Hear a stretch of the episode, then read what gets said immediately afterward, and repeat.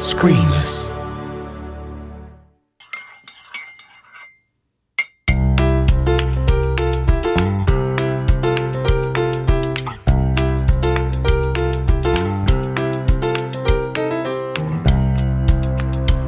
Hello, and welcome to another episode of Creative Cuppa with me, Gareth Davis. I hope you're having a great week. Are you up to anything creative?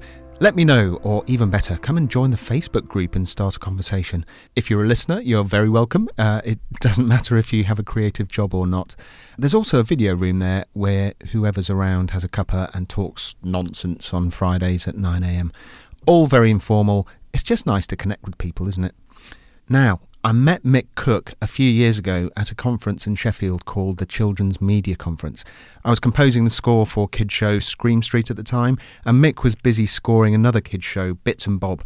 It's a lovely conference because you can sit in a hotel bar and be next to all sorts of incredibly creative people, from composers to publishers to artists to TV producers and directors. So it's really nice informal networking. Why am I telling you this? Well, now and again, it's nice to welcome a fellow composer onto the show, and Mick's story is just fascinating. I'll let him tell you about it though. So if you have a cuppa ready, here we go.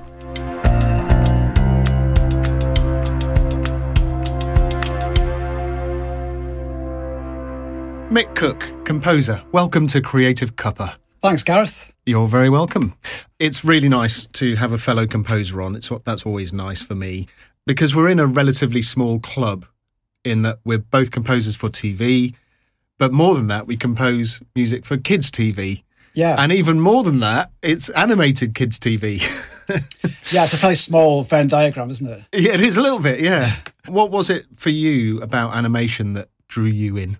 Well, I've always loved animation, and it was kind of accidental, really, because I was playing with Belle and Sebastian, and an animator got in touch saying that she wanted to use a Belle and Sebastian song in an animation that she was working on for Channel 4, but she couldn't afford the sync fee.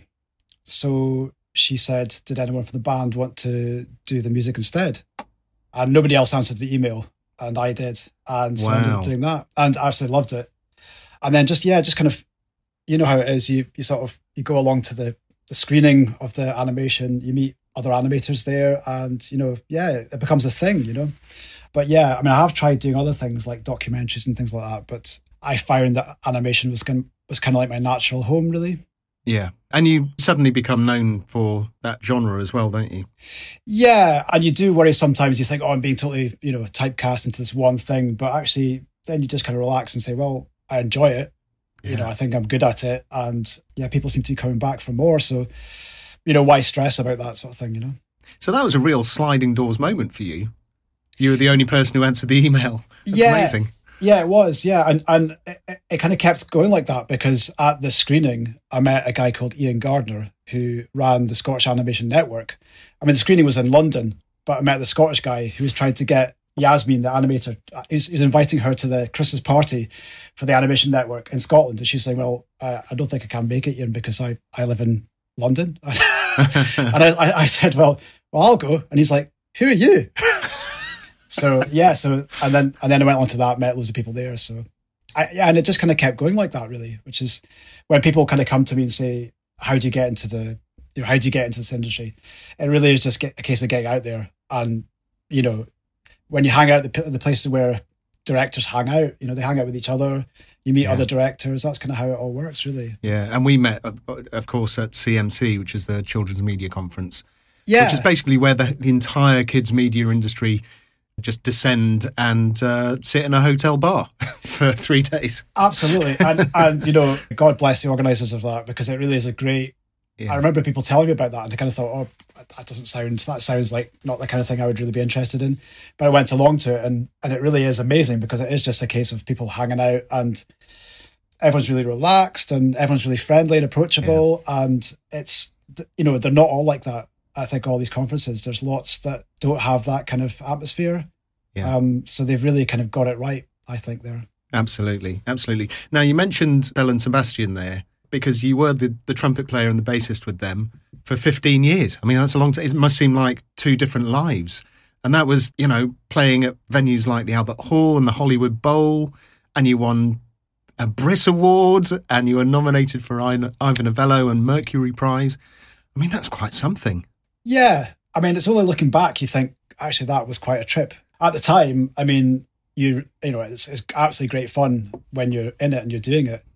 But you sort of just sort of think, oh, this is just kind of normal, and this is you know we're going to the we're, we're going to the Mojo Awards today, and oh, here's David Arnold sat next to me and stuff like that. You know, you just think it's kind of normal, and then yeah, you kind of realize it's not really. But yeah, no, it's such a great time, and I mean, just the whole touring thing was really good fun, and so many great memories. Was there a moment over that 15 years where you thought, wow, uh, this isn't quite what I signed up for, but it's amazing. yeah, know, riding that wave. There definitely was. I mean, playing at the Hollywood Bowl to 17,000 people, backed wow. by the LA Philharmonic Orchestra, was that was a moment where you just kind of go, yeah, I just can't believe this is actually happening. It, it, really, it really was. It was like a dream, and but I can still totally remember that moment. You know, just standing there playing my trumpet, thinking, "This is totally you know, I, I, can't I can't imagine an, another time like this. This is never going to happen again.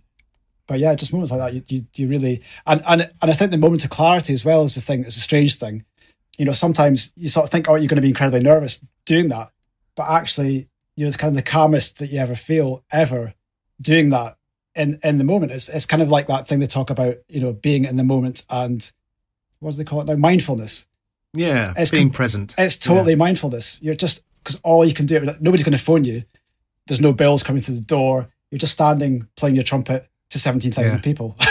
it's like like you do, like like you do. But yeah, I, I and actually I hadn't realised how much it was like that until uh, I got invited back and we played again with an orchestra at the Hydro in Glasgow, and that was a pretty big audience as well. That was 2015, and I hadn't done that for a while. And yeah, I was just standing there thinking, I, am going to be nervous, and but I wasn't at all. Just standing there, just thinking, I've not been as calm as this, you know, for a long, yeah. long time.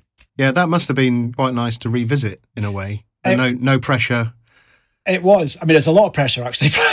well, because I, I, was also kind of helping out with the orchestra, so I kind of help out when you know, kind of get the orchestra all the parts ready and all that kind of stuff. So, you know, so I was kind of involved right up until the point, and I think that was the thing because you know obviously there's a lot of stress involved and all that sort of stuff. And then you get on the stage and you've got your trumpet and you go, right, I know what I'm doing now. I can just play this. And you can, you know, nobody's going to say this part's not right or it's like, you know, all that kind of stuff. It's just like, you know what you're doing.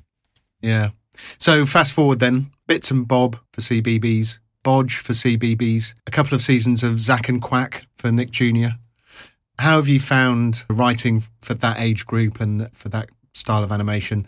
It's been great. I mean, like I said, I did try to do things like documentaries and found it wasn't really mm. my natural home. And um, fun enough, I did a course in Edinburgh, a kind of composing course. It was like a week, a week long course, and all the tutors on that were saying, you know, your style's too melodic for for music for media. Interesting. And uh, you know, I think they were right for most things. I mean, I, I just think in terms of melody all the time, and but then I found that for animation, it kind of works. You have to have melody in you know kids TV and, and animation as well. So, but yeah, I just found doing the actual work really enjoyable, and you know watching amazing animation. I love that as well, and just the people as well, just so nice. I mean, I think particularly in kids TV, the people, you know, the producers, the directors, they're just. I mean, I've yet to meet an unpleasant person. really, it's yeah. like I think I, I, maybe I've been lucky, but there's just a really nice atmosphere working in kids TV. Um, and everyone's in it for for the right reasons. You know, everyone's really passionate about it and just want yeah. to, just want to get the best um, for it, and you know, just want to produce something really great. Plus, I mean, I was doing it at the time when my kids were able to watch the programs. You know, basically hot off the press. So I'd do an episode of Zack and Quack, and then my kids would be watching it with me. You know, and it was just that was quite a special thing actually because you kind of realize, well, they're the first people to see this in yeah. in this state. You know, and uh, what do the kids think? Oh, they loved it. They they absolutely loved it, and I think yeah, they thought it was a kind of normal thing for a dad to do, but I think it was when they went to school and realised actually not everyone's dad does this, you know. But yeah, one, one son started to write songs himself, and oh. so yeah, that's kind of nice when you sort of see that happening. It's really interesting what you're saying about being kind of melody driven, because I feel that as well, and I uh, have ended up writing soundtracks for kids TV. I know other composers who work in kids TV who feel the same. So there, there seems to be some kind of common thread there, doesn't there? for? Uh... Yeah, I think it's just a natural home. If you're, I mean, I think the other thing as well is that I just assumed it was quite an easy thing to do to write happy music, but actually it's quite a difficult thing mm-hmm. to do. I mean, obviously there's a lot of music for media which is about producing really disturbing music or really sad music. But yeah, it actually hit hit home when a producer for a certain series I was pitching for said, "Well, actually, you were the natural choice because everything else we came that came through was really dark. It was like it was like it, it's like it was bit, they're writing for a dark documentary." And I was thinking, well, I mean, yeah. unless they got the wrong brief, that's quite a hard thing to do. But then, I, then I kind of realized actually writing happy music is actually it doesn't come naturally to everyone. It is quite a hard thing to do. Yeah, yeah, and they, you know, writing for kids' TV in particular has an extra pressure of production companies want to age it up, so they want to bridge that gap, don't they?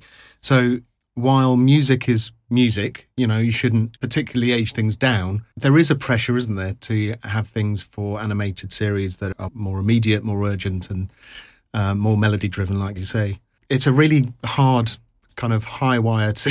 it really is, on. yeah. I mean, I, I, I think the biggest note I ever get um, on most series I work on is, you know, age it up. You know, just make sure you're not yeah. going too preschool because they are preschool shows I'm working on, but they don't want it to be too plinky plonky or to try and avoid, you know, the kind of less marimba. Less marimba, yeah, yeah, exactly. Reach for that marimba. yeah, lovely. So, what's next for you? Are you mid series? Are you? Yeah, well, I'm doing stuff for Sesame Workshop just now. So doing some Elmo stuff. Um, wow. Been, yeah, which that's amazing. Great. It's another throwback to you know childhood and thinking, who'd have thought. when I was that age in the audience. No, absolutely. Thinking, I mean, I was a massive fan of the Muppets in particular when I was a kid. You know, just I loved that show. Sesame Street, I think, probably passed me by a little bit as a kid. I also knew about it, but um, yeah, Bert and Ernie, they're absolutely brilliant. And uh, yeah, no, it's it's amazing actually. And again, it's something as you kind of pinch yourself saying, "Oh, I'm, I'm working on this." It's been it's been great. Big learning curve, but um, enjoying it. It's been good. Fantastic. So, uh, will that hit our screens soon, or uh, well, uh, is that still in uh, early stages? Yeah, the the specials out on HBO Max, which I don't think I know anyone that has that in this country, but um, I don't know. No. I don't know if you know if you can get it in this country, but and then I think there'll be another special also for HBO Max and some YouTube stuff as well. So fantastic, yeah. fantastic. Okay, so Mick, where can people find you online if they uh, want to find out more and listen to your stuff, watch show reels, etc.? I have a website, too many cookes.co.uk, and that's good name. That, good name. That's cooks with a an e uh, before the s. So yeah, too many cooks, and and two as in T O O, and not number two. Yeah. Right. Okay. I shall put that link in the show notes for you, Mick. Uh, but for now, thank you very much for joining me for a cuppa. Thank you, Gareth. It's been great.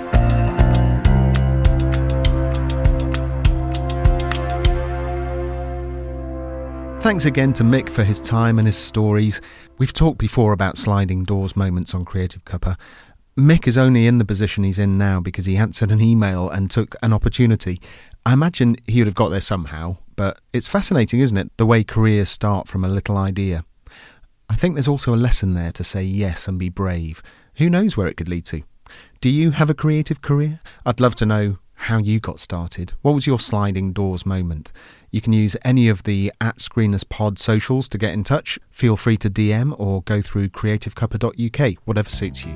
All the links are in the show notes. That's all for now, so until next time, be kind, be creative, and thanks for joining me for a cuppa.